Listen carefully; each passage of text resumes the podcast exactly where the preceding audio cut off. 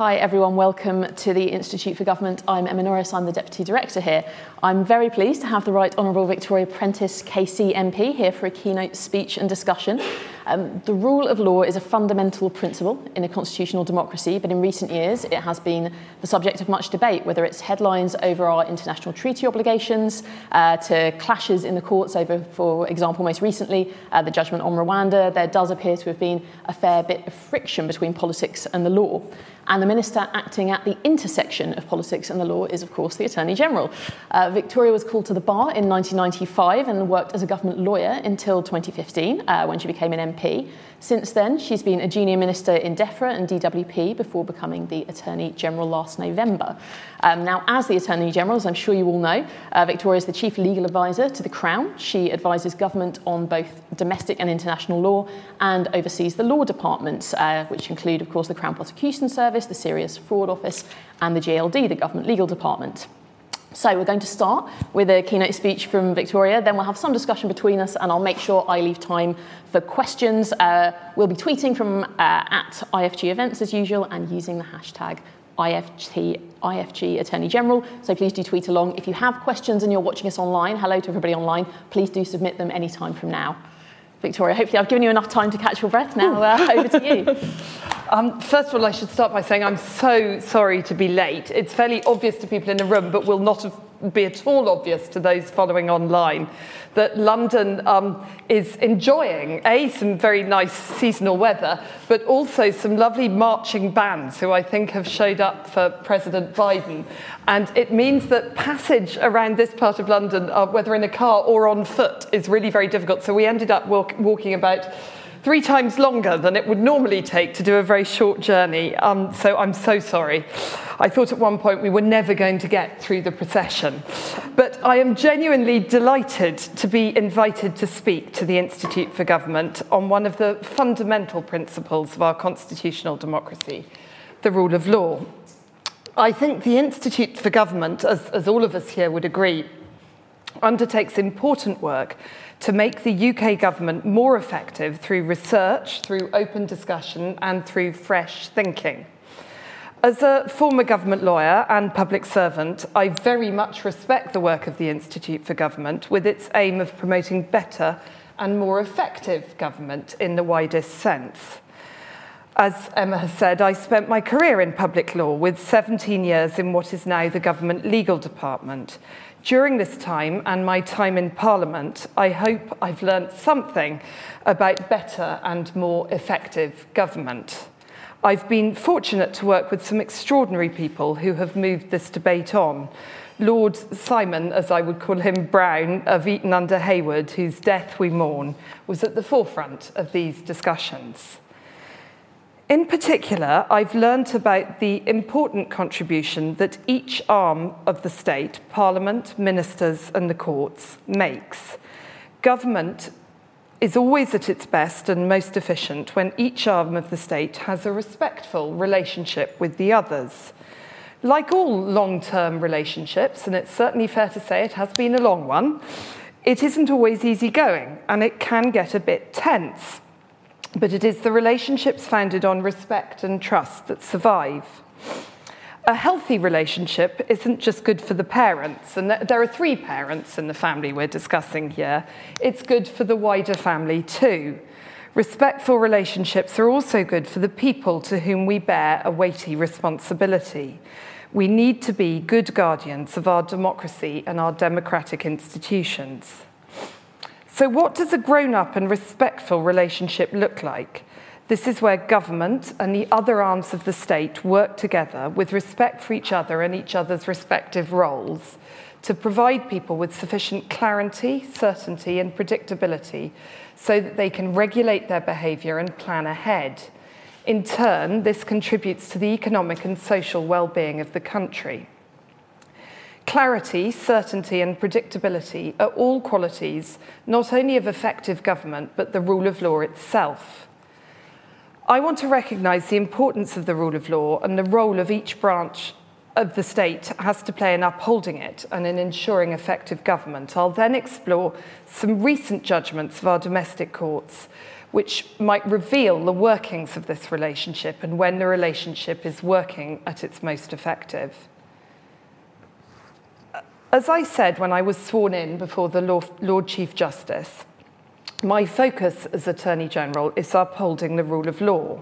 But what is the rule of law? It is, in one sense, one of the most elusive constitutional principles.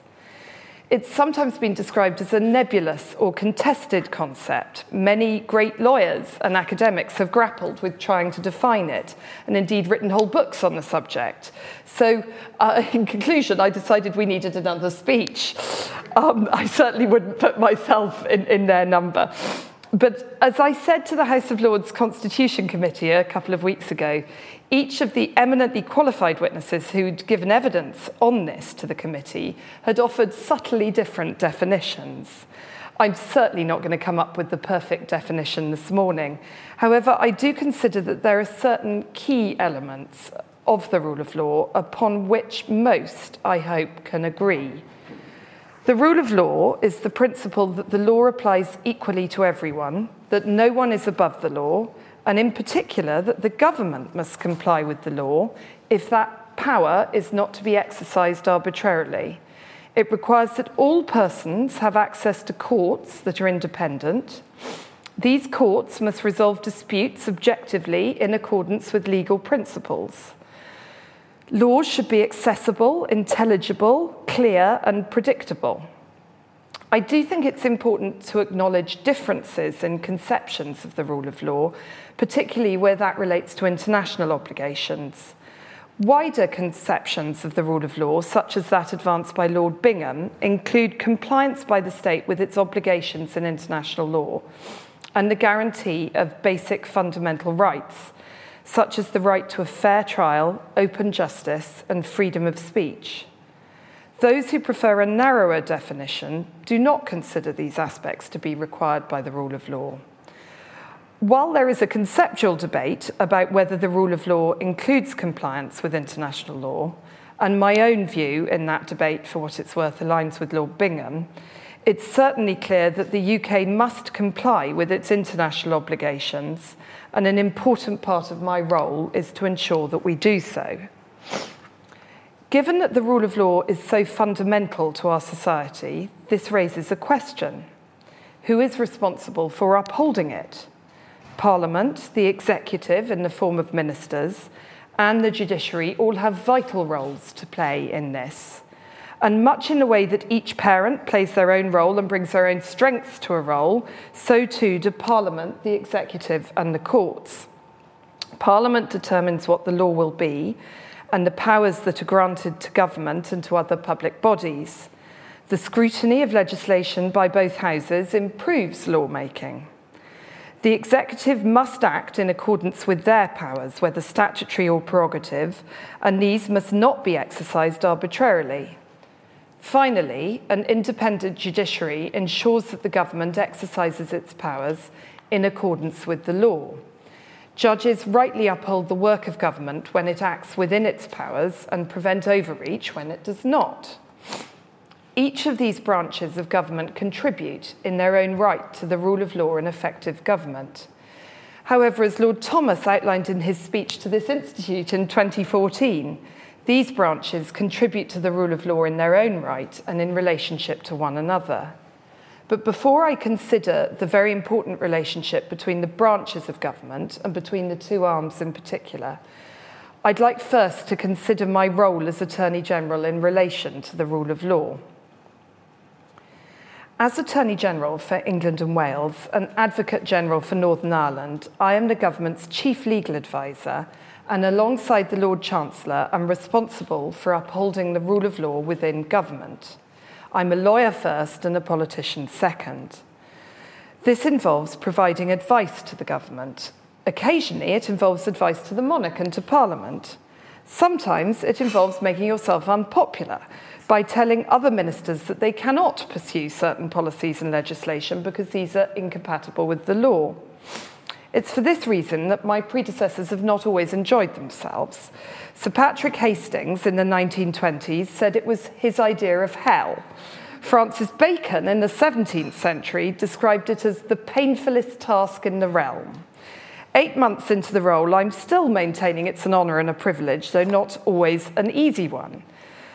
The law officers, with the help of their officials, scrutinise legislation before a bill is introduced to make sure that it is, of course, lawful and that there is a strong policy justification for any retrospectivity. The most well known function of the law officers is to advise the government on the lawfulness of proposed policies or actions. Our excellent government lawyers carry most of the burden where an issue is particularly legally or politically sensitive. The law officers may be asked on occasion to give difficult or unwelcome advice, but of course, all the lawyers in the room are familiar with the feeling of giving difficult or unwelcome advice. I return, if I may, to my analogy of parenting, making yourself unpopular when telling children what they cannot do when you know it's in their best interest not to take a course of action. As a parent, when faced with two young daughters keen on obtaining devices connected to the internet, my approach was to offer them alternative distractions, which is why we still have a ferret called roulette, and why, why my daughters didn't get smartphones until they'd almost finished school. The law officers, the Solicitor General, the Advocate General for Scotland, and I give our advice together where possible particularly when advice may be unwelcome, we're keen to act as a three to make sure our advice is clear and there's no dispute as to boundaries. Again, the parenting analogy is helpful, I think, here. It's better to present a united front and clear boundaries so that there's no confusion about what is and isn't allowed. The Law Officers Convention means the fact that law officers have or have not advised cannot be disclosed outside government without our consent. This enables the government, my ministerial colleagues, to obtain our full and frank legal advice. To do otherwise could lead to our advice not being sought at all. Departments might fear that it would imply that there was uncertainty about a legal position and that that might invite legal challenge. The upshot of this is there will be many instances in which law officers will have advised upon proposed government action, where the public and, of course, the courts will have no knowledge of this. The law officers act as a cru crucial check within government. Of course, the Attorney General is not the only check on the maintenance of the rule of law within our constitutional system. Our judiciary is fundamental to the principle of open justice by publishing and explaining decisions, by engaging with wider society, and by allowing access to the courts, both in person and more recently by broadcast, judges try very hard to make their work transparent and understandable. Judges are not the enemies of the people, nor indeed of the government. The role of judges is not only to restrain power from being unlawfully exercised, but judges also rightly uphold the work of government when it acts within its powers. Courts exist to uphold the law. They don't exist in a vacuum, nor does Parliament legislate in a vacuum. The branches of government exist in relationship to each other, and so do to the fundamental principles of our constitutional democracy. As Lord Reed put it so well in, in Unison, at the heart of the concept of the rule of law is the idea that society is governed by law. Parliament exists primarily in order to make laws for society in this country. Courts exist in order to ensure that laws by, by Parliament and the common law are applied and enforced. Parliamentary sovereignty is in a relationship with the rule of law, just as the courts are in a relationship with Parliament. Parliament can legislate if it wants, but the flip side of that sovereignty has always been that Parliament has respected the constitutional principle of the rule of law, including the constitutional role of the courts. In our system, Parliament has immense power, but as the cliche goes, with great power comes great responsibility, and Parliament must always be mindful of that. In this sense, Parliament's sovereign power exists in a relationship to the rule of law and in recognition of its responsibility as the elected branch of government. By the same token, the courts must respect the constitutional roles of Parliament and the executive. Some key recent judgments from the Supreme Court on the relationship between the courts, Parliament, and the executive have been made in the human rights context. It's worth pausing here to consider the Human Rights Act in more detail and the line it treads to ensure respect for parliamentary sovereignty. The UK is one of the founding members of the Council of Europe and has been a party to the Convention since the 50s. In 1998, Parliament decided to give further effect to the Convention in domestic law through the Human Rights Act. Crucially, it made it unlawful as a matter of domestic law for public authorities to act in a way which is incompatible with a convention right. Parliament elected to take a novel step in its relationship with the courts and directed that legislation be interpreted in a way that's compatible with convention rights. As Lord Sales has put it, Section 3 directs the courts to change the ordinary meaning which would otherwise be given to statutory provisions so far as it's possible to do in order to produce a new interpretation which is compatible with convention rights. To quote Lord Sales again in a lecture he gave only last month, the interpretative obligation authorises a redrafting of statutory provisions by the courts in light of their interpretation of convention rights in tension with the usual expectation that it's for the democratically elected legislature to lay down the law and statutory provisions with a meaning directly given by its own collective intention. This was, as I say, a novel step.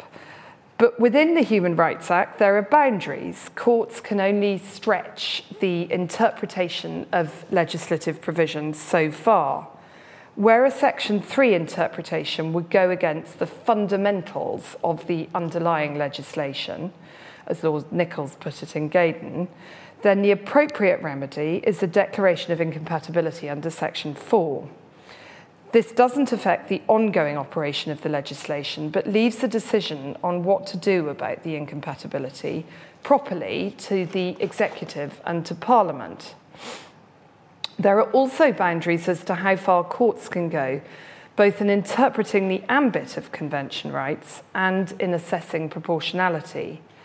As set out by the House of Lords in Ullah, the boundaries for the courts are those rights which a European court has already recognised. Lord Bingham puts it very clearly in SB and Denbigh High School. The purpose of the Human Rights Act 1998 was not to enlarge the rights or remedies of the Convention, but to enable those rights and remedies to be asserted and enforced by domestic courts of this country. It's not open to the domestic courts to extend or expand Convention rights beyond the bounds established by the European Court of Human Rights. It is, of course, open to Parliament to extend protections further than the European Convention requires, but that's for Parliament, not for the courts. Otherwise, the UK domestic courts are not following Parliament's direction to interpret legislation compatibly. More recently, the Supreme Court has reaffirmed this approach in cases such as SC, AB, and Elan-Cane. The margin of appreciation is a principle of interpretation of the Convention based on the need for judicial restraint on the part of the European Court. This margin is founded on the understanding that there may not be consensus among different states on a particular issue, and that there are instances in which national authorities, rather than a supranational court, are better placed to make the relevant assessment. This allows states a degree of latitude in relation to their domestic law and practice. The concept specific to the European Court. Nevertheless, domestic courts have tried to apply a similar approach for two good reasons. First, as Lady Hale recognised in Countryside Alliance, and Lord Reed has recently affirmed in Elan-Cane, where a domestic court can reasonably predict that Strasbourg would consider a matter within the margin of appreciation, the domestic court should not second guess the conclusion that parliaments come to. This reflects the principle that the Human Rights Act requires the domestic courts to keep pace with Strasbourg, but no more. Domestic courts ought not to speculate on whether Strasbourg would find a breach. Domestic courts ought not to find a violation unless they're fully confident that the Strasbourg court would find one. To do so would preempt any judgment of the European Court and could end with an expansion of the ambit of convention rights domestically. Secondly, as explained by Lord Reed in the case SC, domestic courts must respect the relationship between judiciary and parliament and the executive. Social and economic policies are political matters which require a balancing exercise of competing costs and benefits. This is particularly relevant when a court is determining whether an interference with a convention right is proportionate. The approach of the domestic courts is that where the Strasbourg Court would allow a wide margin of appreciation to a policy choice, such as in economic and social policy, so too should the domestic court allow a wide margin or a discretionary area of judgment. The case of SC is a very useful illustration of this point. In brief, SC concerned whether differential treatment between families with two children or fewer eligible for child tax credit and families with more than two children where the third and subsequent child were not eligible for child tax credit was compatible. It was accepted that 90% of single parents were women and that single parent families made up a third of families who received child tax credit. The question for the court was whether the differential treatment was compatible, was justified and was compatible with convention rights. It's well established that the court assesses proportionality in four stages. First, the measure must pursue a legitimate aim. Second, the measure must be rationally connected. Third, the aim could not be achieved by less intrusive means. Fourth, the effects of the measure on the convention rights of the people affected must be weighed against the importance of the aim or objective to determine whether the interference strikes a fair balance between the rights of the individual and the wider rights of the community as a whole. The third and fourth stages can be summed up as to whether there is a proportionate means of achieving the aim. This requires the court to carry out a more intensive review of a decision that's normally required by our common law. If that review were not carried out by the domestic courts, it would be carried out in Strasbourg. In SC, the court accepted that limiting child tax credit to two children a family was rationally connected to the legitimate aim of achieving savings in public expenditure. In determining whether the right balance had been struck between the rights of individuals affected and the interests of the whole of the rest of the community, the court concluded that once Parliament had decided that the importance of the objectives pursued by the measure were justified, despite the differential impact on women, it was not for the court to take a different view. In SC, we see the Supreme Court recognising in a domestic setting the wide margin of appreciation afforded to the elected branches of government. Were this otherwise, UK judges would be required to make their own political assessments of the requirements of convention rights. That would represent a substantial expansion of the constitutional powers of the judiciary, unauthorised by and at the expense of Parliament. I know many judges, and I don't know many who would like to be placed in that position. Inherent in Section 3 is already some degree of legal uncertainty in that the particular words in legislation may not reflect their ordinary meaning once interpreted compatibly with the Convention. However, Section 3, as Parliament intended, and is as properly understood after AB and after Ellen Kane, means that the law is to be interpreted in light of convention rights as they're understood at that point in time.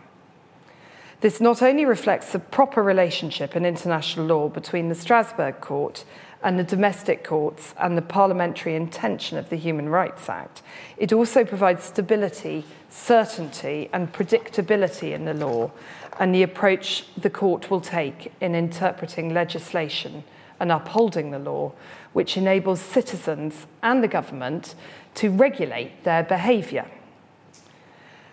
The rule of law and effective government requires that the government must comply with the law and that, the ex- that executive power is not exercised arbitrarily. Judicial review has developed significantly over the last 40 years. Now, judicial review is a crucial tool to ensure that the executive operates within the bounds of the power it's been granted. There do, however, remain some instances in which the exercise of executive power is non justiciable. Where it is justiciable, a light touch review is appropriate in light of the knowledge, responsibilities, and role of the executive. One example of this is the royal prerogative to conclude international treaties and, and agreements, which remains non justiciable. This reflects the fact that entering into treaties does not extend to altering the law or to conferring rights on individuals. This dualist system is a necessary part of parliamentary sovereignty. A treaty is not part of English law unless and until it's been incorporated into law by legislation through Parliament. However, there are circumstances where a treaty has not been incorporated, but the courts have determined that the treaty has gained a foothold on the domestic stage. For example, where a minister has considered considered obligations on the international plane when making a decision, such as the WTO considerations in HMT and Heathrow Airport. Even where that foothold is established, it's appropriate for the courts to allow the executive a margin of appreciation and examine only whether the view adopted by the executive is tenable. This approach was adopted by the courts in the recent UK export finance case. As Lord Sales has pointed out, this approach allows the executive to press for legal interpretations on the international plane to favour the UK's national interests. It also reflects the nature of multinational treaties as creatures of deliberation between states, states which often have contrasting views and different prevailing national circumstances. The domestic court should not be tasked with determining the manner of the UK's compliance with an unincorporated international treaty.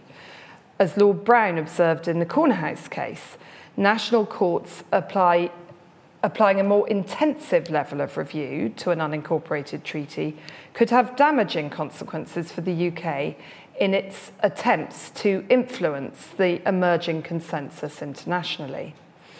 It also reflects the fact that states are the principal actors on the international law plane. In the UK constitutional system, it's the role of the executive and not the domestic courts to act on the international plane in the interests of the UK. Of course, this must include the need to uphold the rule of law internationally. One example, which is uppermost in all our minds, is in relation to Russia's actions in Ukraine. Against this backdrop, it's right that the relationship of the domestic courts with the executive is one which respects the need to accord the executive latitude to conduct foreign relations, including by taking positions of international law. This respectful relationship between the courts and the elected branches of government recognises the importance of the rule of law and the role each branch of the state has to play, both in its own right and in relationship to one another, in upholding the rule of law and ensuring effective government. As Attorney General, I remain steadfast in my view that the courts have a vital role in upholding the rule of law, a role which is very much respected by this government. Government, seen broadly, is at its most effective when this respect is mirrored both ways. Thank you, Victoria.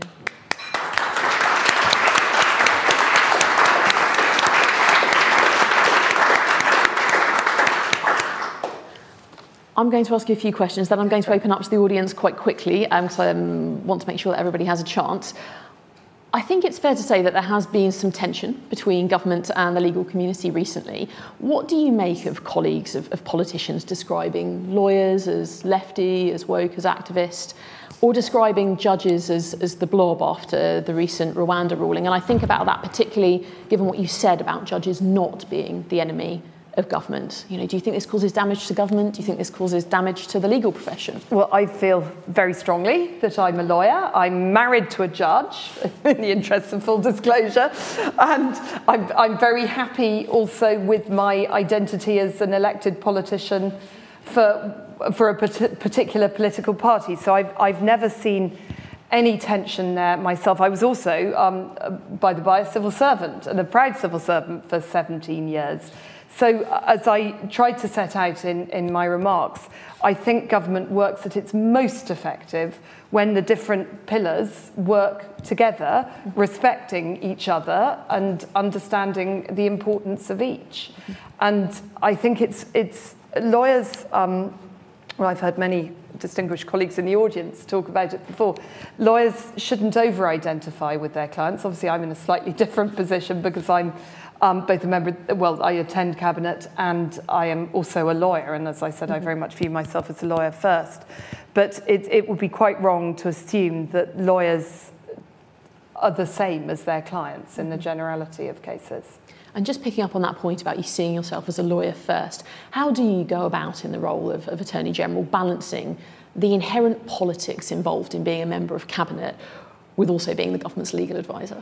I think it's um, it's something that comes quite naturally having been a government lawyer. Mm-hmm. So all lawyers have obligations, professional obligations, to their governing body and, and to the court primarily. As, um, and uh, uh all lawyers have to fulfill those obligations while at the same time trying to advise their clients mm-hmm. in as helpful a way as they can within the law.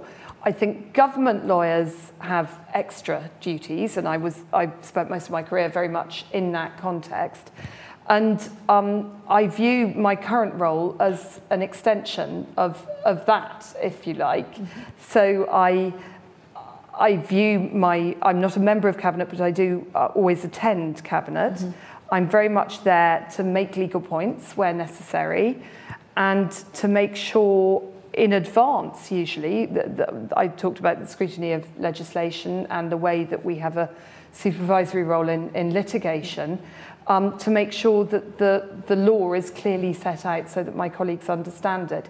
It's, it's a very common position for lawyers to be in, that one. I, I accept that there are extra duties for those in government, but it, it's, it's the same as any other lawyer intrinsically.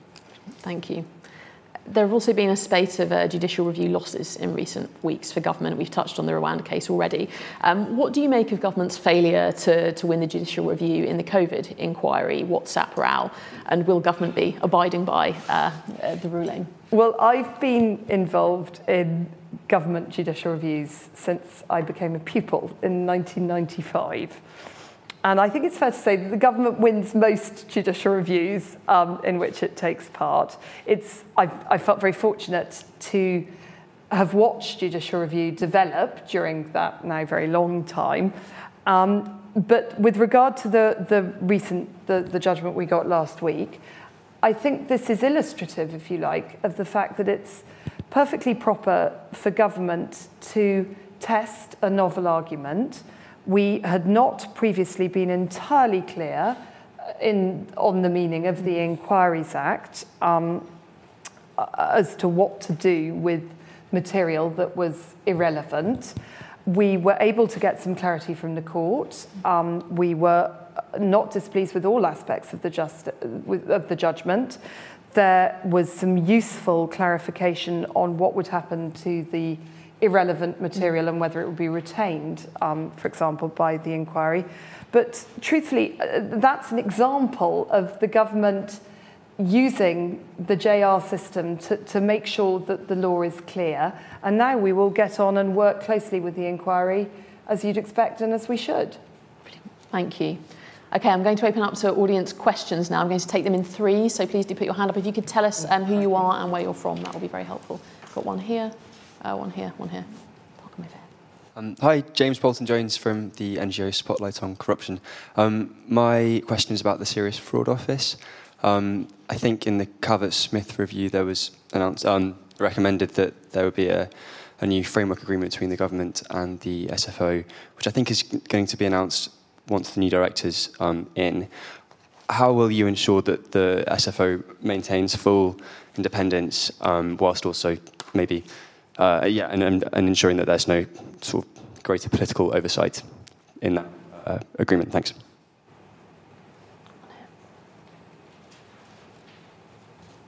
Thank you. Uh, Jacqueline Castles. This is about the um, European Court. Uh, you mentioned Strasbourg in 19, the 1950s, but it seems to me I have a problem with the definition of family life, which came out very much in a refusal of deportation of a murderer after leaving prison, uh, and the recommendation for. But it seems to me that it's uh, understandably in Strasbourg in 1950s and what was going on in Europe and Nazis tearing through the family and so on, that I, it does seem to me it's now been uh, interpreted too widely. This particular murderer came out of prison, middle-aged man. He had a mother living in this country, and therefore deportation was denied on that basis. I actually wrote to the Home Secretary, one Theresa May at the time. Sorry, uh, you're looking at me because I'm going on. okay, it's, it's the definition of family life and the interpretation. Thank you. Thank you. And then one here. Hi, um, Aurel Toblum. Um, I'm an undergraduate history student at King's College London, and I'm also the president of the Israel Society. Now, you talked um, quite a lot about the, the working in harmony of different arms of government in order to uphold the rule of law. Um, and one central tenet of that is accountability. And in your experience, have there been any arms of government that are particularly unwilling to shoulder that sort of accountability to uphold the rule of law? Thank you. Thank you. Okay, so we've got the independence yep. of the Serious Fraud Office, um, is the definition of um, family life too broad, and um, are any particular parts of government particularly yes. unwilling on rule of law? Uh, well, those are really good questions, and actually they show um, if I may say so, the breadth of the Attorney General's role, so that there's something for everyone there. Um, the SFO, I was very, I, I, was really delighted to be able to announce the appointment of the new director last week, Nick Ephgrave. Um, he, he, as most of you will know, has, has been a policeman rather than a lawyer, and he brings a different form of focus and and um, and intensity to that role, which I think will be really useful. He, he impressed us enormously, enormously um, in the run-up to his appointment, and I've been very reassured by his um, statements, both in public and in private, since. So supervising prosecutors effectively is, is a delicate balance. There's no question about that. And it is important that they retain prosecutorial independence. Um, but I think that is perfectly possible within the confines of a, of a good framework. I'm not, the, the Calvert-Smith report was very useful. We're, we're drawing on it um, very intensely at the moment, not least because he made some excellent recommendations about how um, the period of handover should be managed when a new director is in place. So, so that's very much uppermost in our minds. But I think it's fair to say um, the framework will have some, some tweaks, but I'm not expecting the fundamentals of it to be um, manifestly different from how we've been running it. It works well at the moment, um, the way we supervise the Serious Fraud Office, and I am really confident that Nick Efgrave will be able um, to make sure that they carry out their core functions and prosecute on behalf of the victims of those really awful crimes. So I'm excited about his appointment. On family life and Strasbourg, well, this is, this is a very interesting point and takes us to the heart of, if you like, of, of um, in this country, we very much believe in the common law. We were touching earlier on how the government, it's perfectly proper, can, can take an argument to court, can test the extent of, of a statute and how the law is moves very quickly. Some of what I said about countries retaining a margin of appreciation, because there are differences, valid differences, between countries and the way things are done and the way people feel things ought to be done, um, is, is brought into this discussion on the extent to which family life should be considered. But I do think it's possible for the European Court to continue to take into account real life practices and remain up to date. Um, though perhaps not as possible as our very flexible JR uh, very quick access um, uh, testing of novel points of law, but, but the European Court does its job and it is able to manage. Um, and the last point, oh, was about accountability of the different pillars of government. Well, things um, wax and wane, but it is important, and that's why I wanted to um, make these remarks today, really. It is important that the different parts of our constitutional settlement respect each other and are prepared to work together, though not entirely always eh, on the same track, and are prepared to accept the checks and balances and the boundaries of each. And that's very much at, what, at the heart of what I'm trying to say today. Thank you, Victoria. I know that you have to go very shortly, so I'm just going to take one more question from the room over here and then one from online. Please. Hello. Hi, I'm Nick Vineall. I'm chair of the Bar Council, and I wanted to ask about ouster clauses. That is to say, a provision in primary legislation which seeks to remove judicial oversight from an area of executive action which had hitherto been subject to judicial review. Are ouster clauses compatible with the rule of law? Thank you. And then one question from online. The rule of law requires legal certainty and that individuals know their rights. Oh, How is that compatible with the illegal migration bill, which would apply retrospectively to those who arrived after the 7th of March? So sorry, would you read that one again? Of course. Yes, yeah, sorry. the rule of law requires legal certainty and that individuals know their rights. How is that compatible with the illegal migration bill, which would apply retrospectively to those who arrived after the 7th of March? Okay, I'm going to run those two together, if that's all right. Um, and I'm afraid I'm probably not in a position to answer them as fully as you would like me to, for the reason I set out in my remarks, which is that I'm simply not allowed, as a law officer, to, um, to give uh, specifics of any advice. Oh, I'm not even allowed to say whether or not I've advised the government, though I think it's fair to infer that I do scrutinise legislation before it's, before it's put before Parliament. So I'm not able to answer in any detail um, specifics relating to the illegal migration bill, but I am able to say in general terms on retrospectivity, um, that is something which comes to the law officers for specific advice generally, though I'm obviously not talking about the, the particulars. And uh, retrospectivity, because we, we are so concerned by legal certainty, is not something we're prepared to grant lightly in any legislation. You have to look at the particular circumstances very, very carefully and make sure that you've interrogated the reasons, the policy reasons why retrospectivity might be necessary or, or desirable in a given set of circumstances. That might be because of the way that people would behave if a law were not retrospective or it might be, um, well, there are many other arguments why it might be necessary. Ouster clauses, um, I did touch in re my remarks on, on areas of which, which, are not areas of government work which are not subject to judicial review. I think it's perfectly proper that we can continue to review which areas of government interaction, I was talking specifically on the international plane should be subject mm-hmm. to judicial review. Um, but I don't think I can get into the specifics on any particular clause here. I am sorry.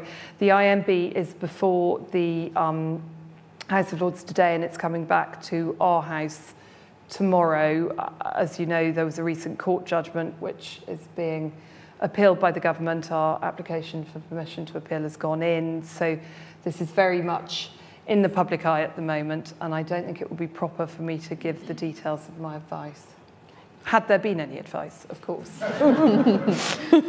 okay, we are um, sadly going to have to draw it to a close there. I'm sorry, I know there are lots more questions in the room. Victoria, thank you so much for joining us today and giving such a fascinating speech. And thank you to all of you um, in the audience for your brilliant questions, asked or not. Thank you.